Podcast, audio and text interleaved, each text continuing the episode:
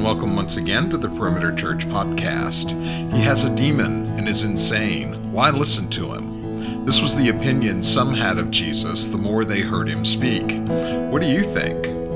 Teaching team member Caleb Click continues the series Pictures of Jesus with this message entitled I am the door and I am the good shepherd, which covers John chapter 10 verses 1 to 21. For more information and to watch or hear other messages, please visit our website at perimeter.org. Thank you for joining us today.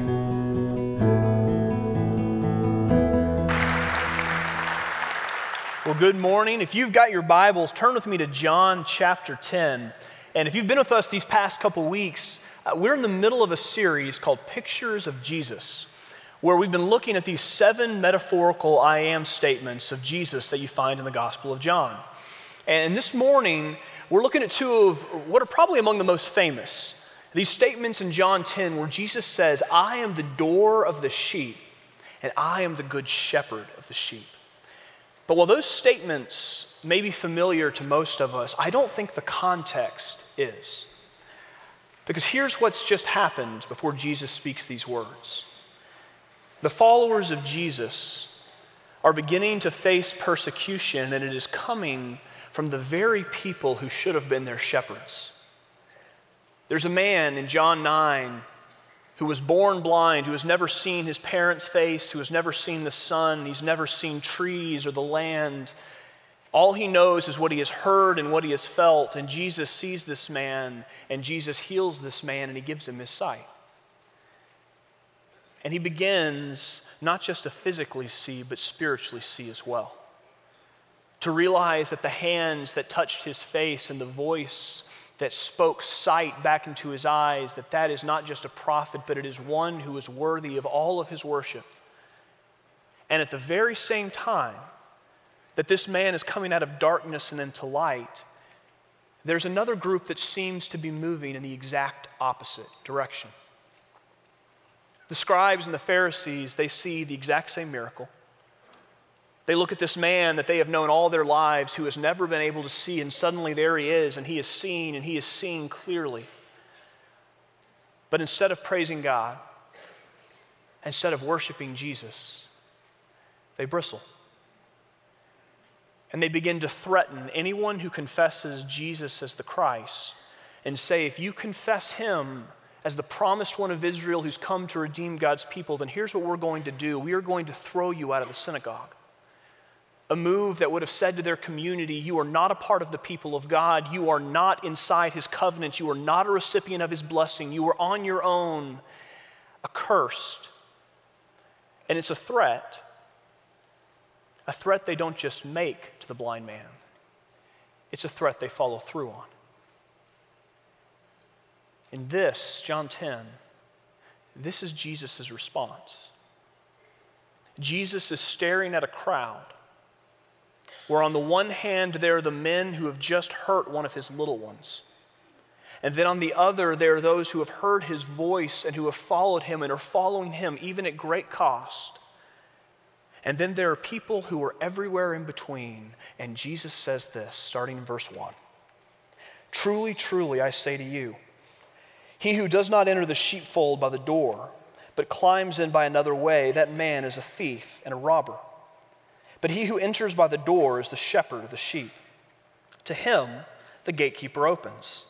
The sheep hear his voice, and he calls his own sheep by name and leads them out. When he has brought out all his own, he goes before them, and the sheep follow him, for they know his voice. A stranger they will not follow, but they will flee from him, for they do not know the voice of strangers. This figure of speech Jesus used with them, but they did not understand what he was saying to them. So Jesus again said to them, Truly, truly, I say to you, I am the door of the sheep. All who came before me are thieves and robbers, but the sheep did not listen to them. I am the door. If anyone enters by me, he will be saved and will go in and out and find pasture. The thief comes only to steal and kill and destroy. I came that they may have life and have it abundantly. I am the good shepherd. The good shepherd lays down his life for the sheep. He who is a hired hand and not a shepherd, who does not own the sheep, sees the wolf coming and leaves the sheep and flees, and the wolf snatches the sheep and scatters them. He flees because he is a hired hand and cares nothing for the sheep. But I'm the good shepherd. I know my own, and my own know me. Just as the Father knows me, and I know the Father, and I lay down my life for the sheep and I have other sheep that are not of this fold. I must bring them also, and they will listen to my voice, so there will be one flock, one shepherd. For this reason, the Father loves me, because I lay down my life that I may take it up again. No one takes it from me, but I lay it down of my own accord. I have authority to lay it down, I have authority to take it up again. This charge I have received from my Father. There was again a division among the Jews because of these words. Many of them said, He has a demon and is insane. Why listen to him? Others said, These are not the words of one who is oppressed by a demon. Can a demon open the eyes of the blind? Let's pray. Father, you are the one who opens the eyes of the blind. You are the one who speaks and it comes to be. And we pray as we come to your word, the God breathed and God breathing word of God, that you would take this text and you would speak in such a way, Lord, that blind eyes would see and dead hearts would live and the lost would be found, and we would hear the voice that the shepherd of this text speaks of so beautifully. We would hear that voice calling us by name, and that we would be able to do nothing else but follow. Speak now in Jesus' name. Amen. I don't know if you've heard some of the reports that are happening right now, but the church in China is in desperate need of our prayer. While our news cycle has been filled with stuff about the government shutdown and, and people raging about how the refs could have possibly missed that pass interference call on the Saints and Rams game, uh, the reports that are coming out of China are that the church in China are experiencing a wave of persecution that is worse than anything they've seen since the days of Chairman Mao.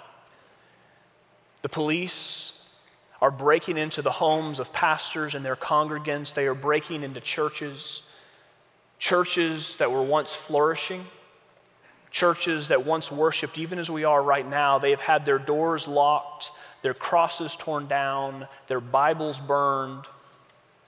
Pastors and their congregants have been arrested and imprisoned. Some of them have been tortured. And there are thousands upon thousands of believers who, even now at this moment, they are hiding out of fear for their lives because they're afraid their own government is going to come and get them. And all of this is happening for one reason. The Chinese government wants a Christianity that it can control. And they are saying to these churches if you will just accept the version of Christianity that we give to you, a Christianity that says your first allegiance is to the Chinese government and your second is to Jesus, then all of this pain all of this suffering, it will stop. As someone in the United States, where those kind of concerns seem so far removed, you know, I can only imagine the kind of questions that have to be lurking in the backs of Chinese Christians' minds right now.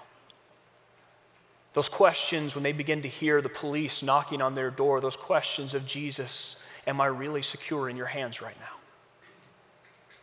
Is following you really worth the cost of what's coming? Could it really be that big of a deal to bend the knee? Could it really matter all that much? What John 10 says is these kind of things should not surprise us.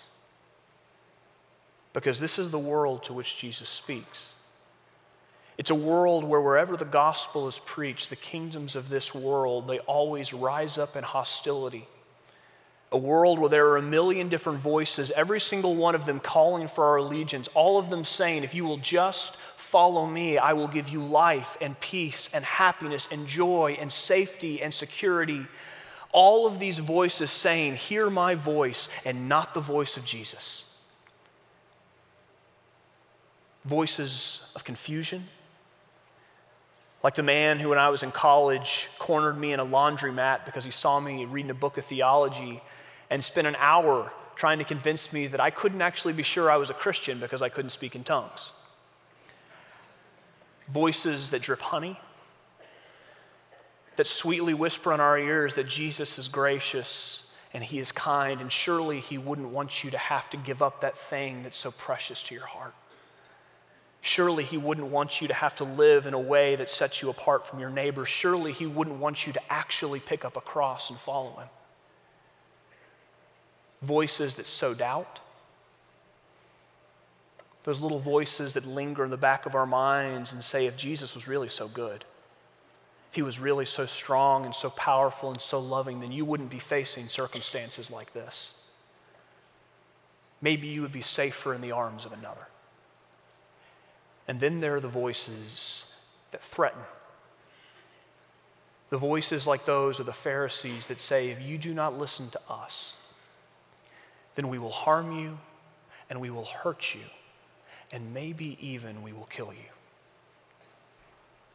And in a world that is full of those kind of voices, we need these words of Jesus probably more than we ever have. Because here's what Jesus says he says, in the midst of this world where there are all these voices calling for our allegiance, there is one voice that we must hear above all the rest. One voice that offers true salvation, one voice that can give you confidence in the midst of this confusing and chaotic world, one voice to be heard and obeyed with every single thing that you possess, and it is my own. And Jesus starts with this image that would have been familiar to all of his listeners. This one that is rife with biblical allusions, this image of a sheep and their shepherd. In verse 1, he looks directly at the scribes and Pharisees, these men who have just hurt one of his little ones, and Jesus says this He says, Truly, truly, I say to you, he who does not enter the sheepfold by the door, but climbs in by another way, that man is a thief and a robber.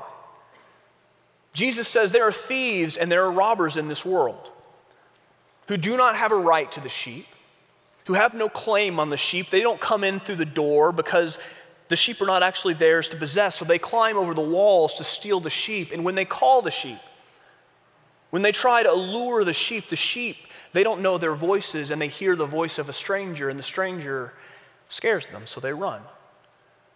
But the true shepherd, the true shepherd, Jesus says, he comes to the door. And when he comes to the door, the gatekeeper opens. And he calls his sheep not in mass, he calls them each by name, and the sheep hear his voice, and they know his voice, and they follow his voice. And the shepherd will not stop until he has brought out every single one. And while Jesus doesn't explicitly say, I'm the shepherd, the meaning couldn't possibly be more clear. It's a visual picture of everything that just happened in chapter 9. Jesus is looking at the scribes and Pharisees and he's saying, You're the thieves and robbers. You are the ones who are trying to take what does not belong to you. And my sheep, when you call to them, even as the blind man ran from you and ran to me, they run from your voice. But my sheep, they hear my voice, they know my voice, and they follow my voice. And I am going to bring out every single one, whether you like it or not. And you see the darkness in which the Pharisees live because the very next thing it says in verse 6 is they still didn't understand. And so Jesus, as he so often does, Jesus decides to make it even clearer. And he takes that same image and using two metaphors, each building on the last, he paints a picture of his identity, and it is one that leaves us with only really two options.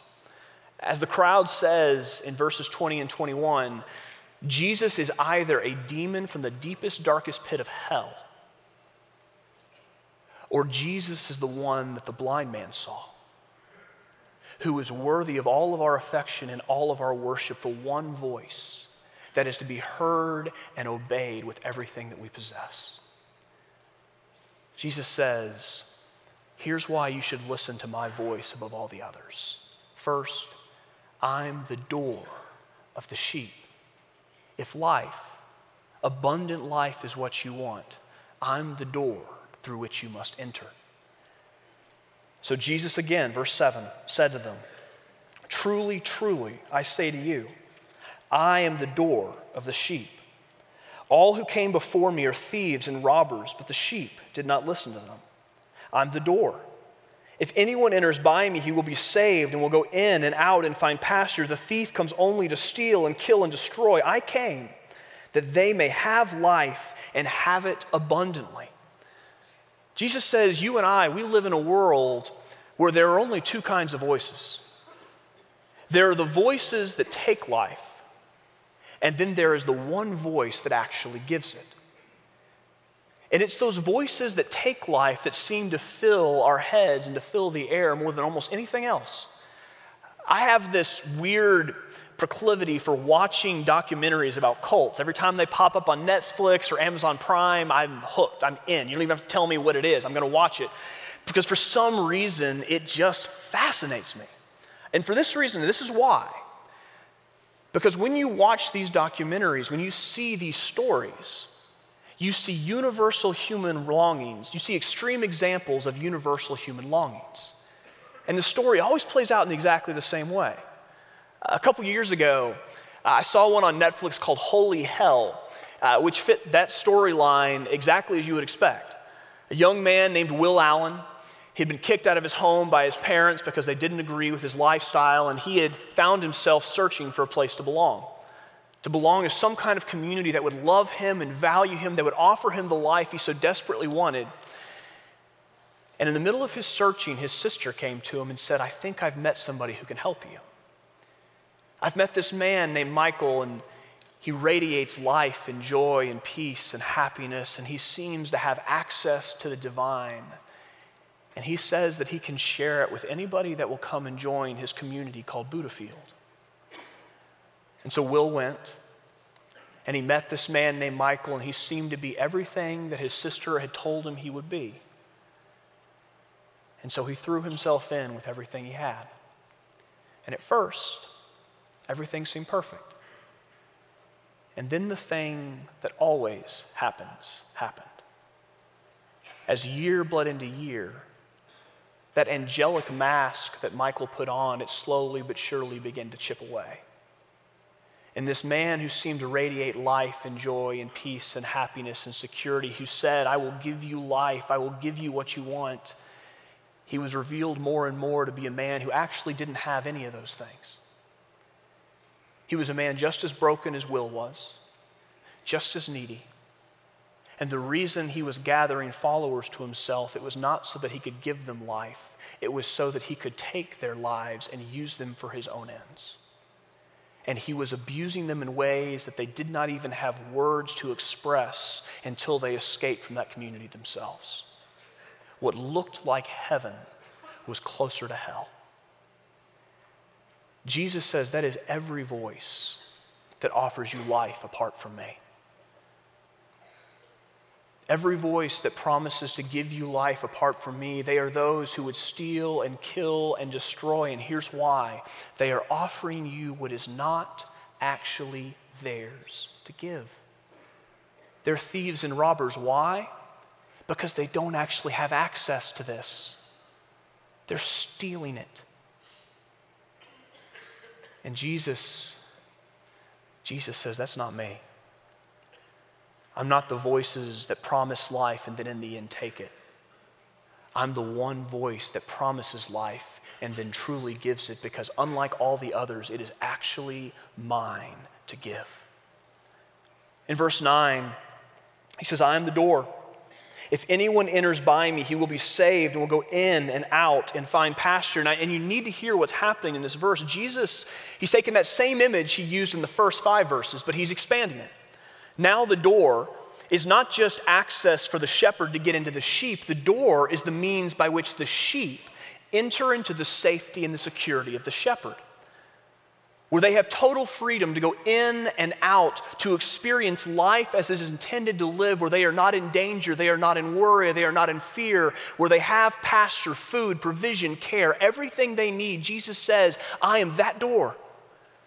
And whoever comes and enters through that door They will find I'm not the thief who comes to steal and kill and destroy, as he says in verse 10.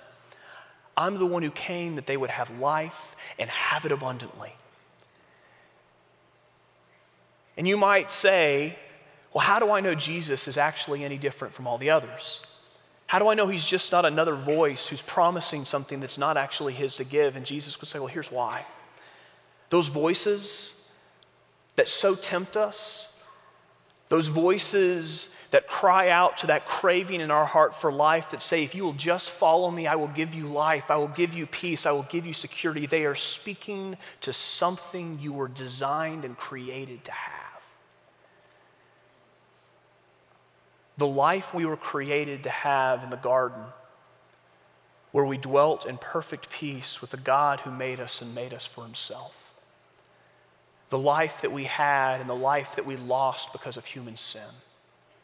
The life that only God actually has the right to give. Jesus says, Here's why I can offer that. I'm not the one coming from the outside who's trying to steal his way in.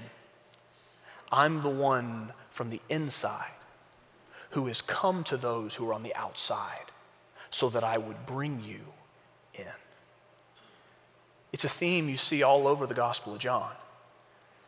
In John 1, we're told that Jesus is the Word that became flesh and dwelt among us, that the God that no man has seen, Jesus is the one who has made him known, that when you look on the face of Jesus, you see the face of the Father, that Jesus is the ladder that forms a bridge between earth and heaven so that those who've been separated from God by the fall, they would once again have access to the very throne room of God. Jesus is the one who he himself says in John 14, 6, as Colin quoted earlier, who says to his people, I am the way, the truth, and the life, and there is no way to the Father except through what? Me. Jesus is saying, Here's why I can give this. I'm the door that God the Father in grace has provided so that those who had lost life because of their sin would receive it once more through a gift of grace that God alone can provide. I'm the door. And here is how that life comes. Jesus says, I'm not just the door of the sheep, I'm the good shepherd of the sheep. I'm not just the door you must enter, I am the shepherd that you must follow, because here is how that life comes. I'm the one who loves his sheep with an eternal love. I'm the good shepherd, verse 11. The good shepherd lays down his life for the sheep. He who is a hired hand and not a shepherd, who does not own the sheep, sees the wolf coming and leaves the sheep and flees and the wolf snatches them and scatters them. He flees because he's a hired hand and cares nothing for the sheep. I'm the good shepherd. I know my own, and my own know me. Just as the Father knows me, and I know the Father, and I lay down my life for the sheep.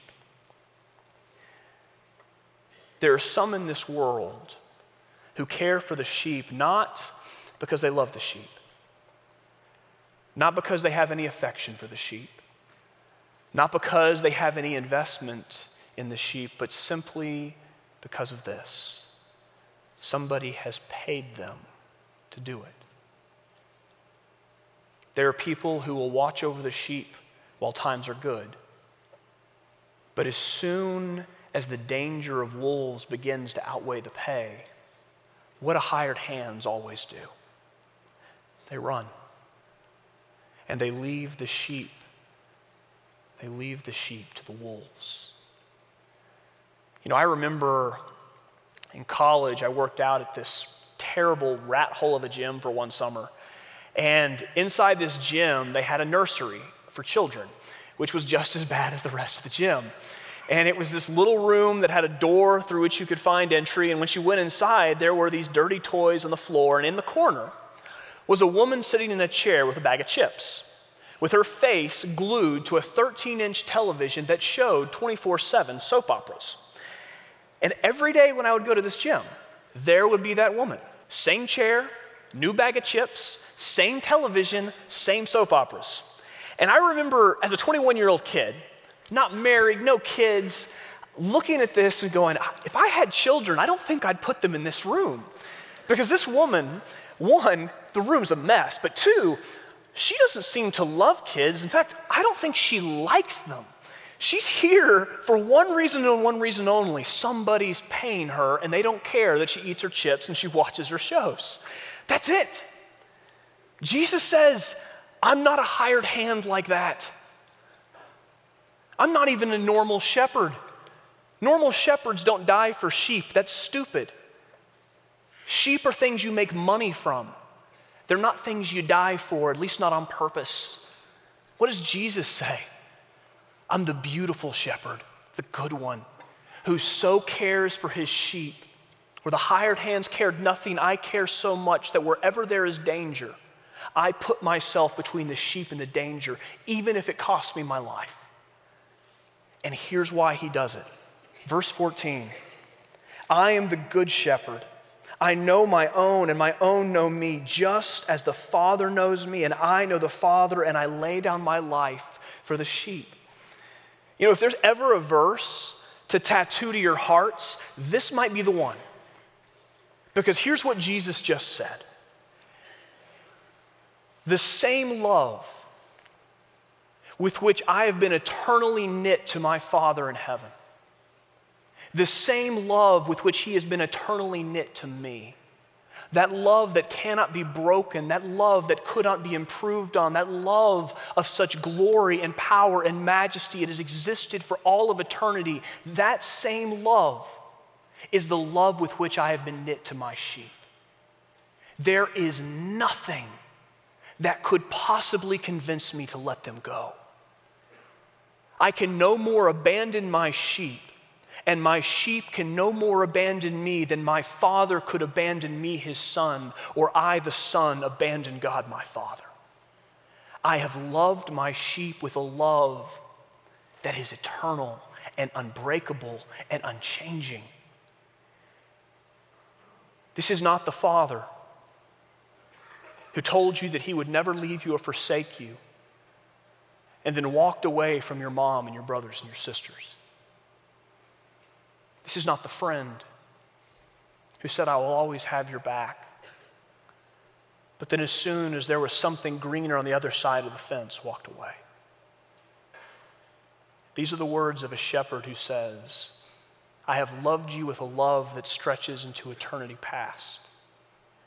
And it is a love that continues into eternity future. And there is nothing, nothing that can make that undone. And because I love my sheep with an eternal love, I am also the one who secures his sheep with an eternal redemption. And I have other sheep, verse 16, that are not of this fold. Sheep that are not just of the nation of Israel, but sheep that will come from all the nations.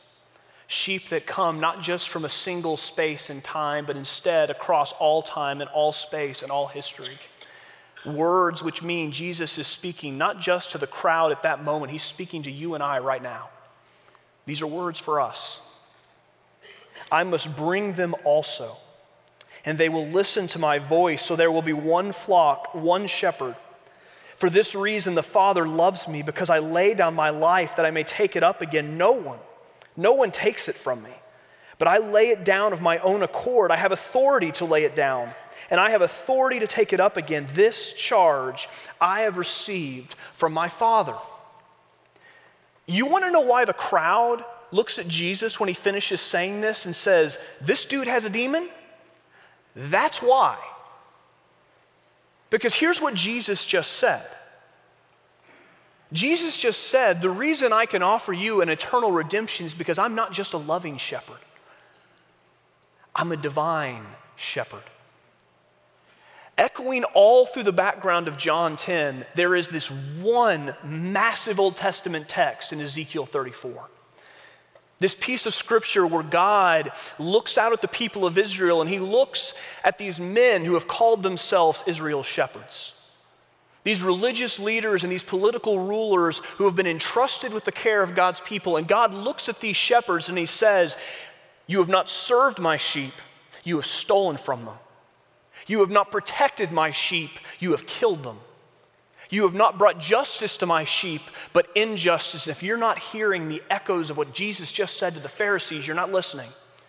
And Jesus, or excuse me, the God says, and I am against the shepherds. I will destroy you and I will destroy you utterly. And then he turns to the sheep and he says, Wherever they have scattered you, I will gather you up. And I will bring you, in the words Jesus just used in verse 9, I will bring you into green pastures so that everything you need will be provided for. I will heal the ones who have been wounded. I will strengthen the ones who are weak. I will find the ones who are lost. All the things Jesus has been doing for nine chapters. And then he says this, and I I will be your shepherd. And then he adds one thing more a verse that creates a riddle for anyone who reads it up until the point Jesus speaks right here in John 10. He says, I will gather you all into one flock under one shepherd. Verse 23 My servant David, and he shall feed my sheep and he shall be their shepherd. That creates a problem, doesn't it? If there's only one shepherd, and God says, I'm the shepherd, but there's also a shepherd from the line of David, how do those two things come together? Jesus says, I can resolve that riddle for you. Jesus may have well have picked up his Bible, opened it to Ezekiel 34, put his finger on the page, looked around the room, and said, It's me. What does he just say in verse 18? This charge I have received from who? My Father. Here's what Jesus is saying Jesus is saying, I'm not just the loving shepherd, I'm the divine one promised in Ezekiel 34, sent by the Father to gather his sheep and to bring them into his salvation that they would once again be made whole. And here is how I bring them in the shepherd, the shepherd becomes the sacrificial lamb. Five times in this text, Jesus tells you something central to the identity of the shepherd. He does what? He lays down his life. Not by accident, not without purpose, but why? For the sheep. He is the one who places his life in danger who dies for the sake of the sheep, that they would have life that was only rightfully his. And notice what comes next. Jesus doesn't just lay down his life for the sheep. What does it say? He takes it up again. Now, I don't know about you, but I've met a lot of people who could easily say, I'm willing to lay down my life for the sheep. And maybe they'd even do it. I don't think I've met one yet who can then pick that life back up. Jesus is the only one who can say that. Jesus is saying, Here's the redemption I brought you into. I am the divine shepherd who lays down his life for the sheep and takes that life back up again, that you would know that I have authority above all others. And if I have authority above all others and I say that you are mine, that you now share in my life, then there is no one, not even Satan himself, who has the authority to pluck you from my hand. You could not be more secure if you tried. And there is this precious, precious, glorious truth in verse 17. It says, For this reason, for this reason the Father loves me, because I lay down my life and I take it up again. That verse causes a lot of trouble for the commentaries. Because all the commentaries start tripping over themselves because the Father doesn't start loving the Son when he lays down his life for the sheep. He's always loved the Son. He's loved him with an eternal love that stretches into eternity past and goes on into eternity future. There is nothing that could possibly make their communion sweeter or better or richer.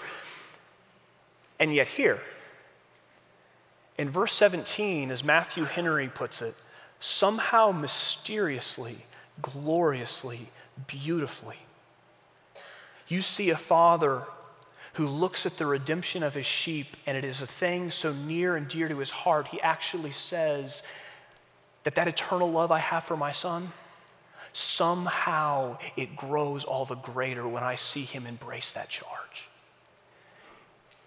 It is not a loving son who saves you from an angry father. It is a loving father who sends a loving son and a loving spirit to embrace you completely and in full with a redemption that absolutely nothing can undo. Jesus says, This is who I am. This is the one voice out of all the others you must listen to. I am the door and I am the shepherd of the sheep.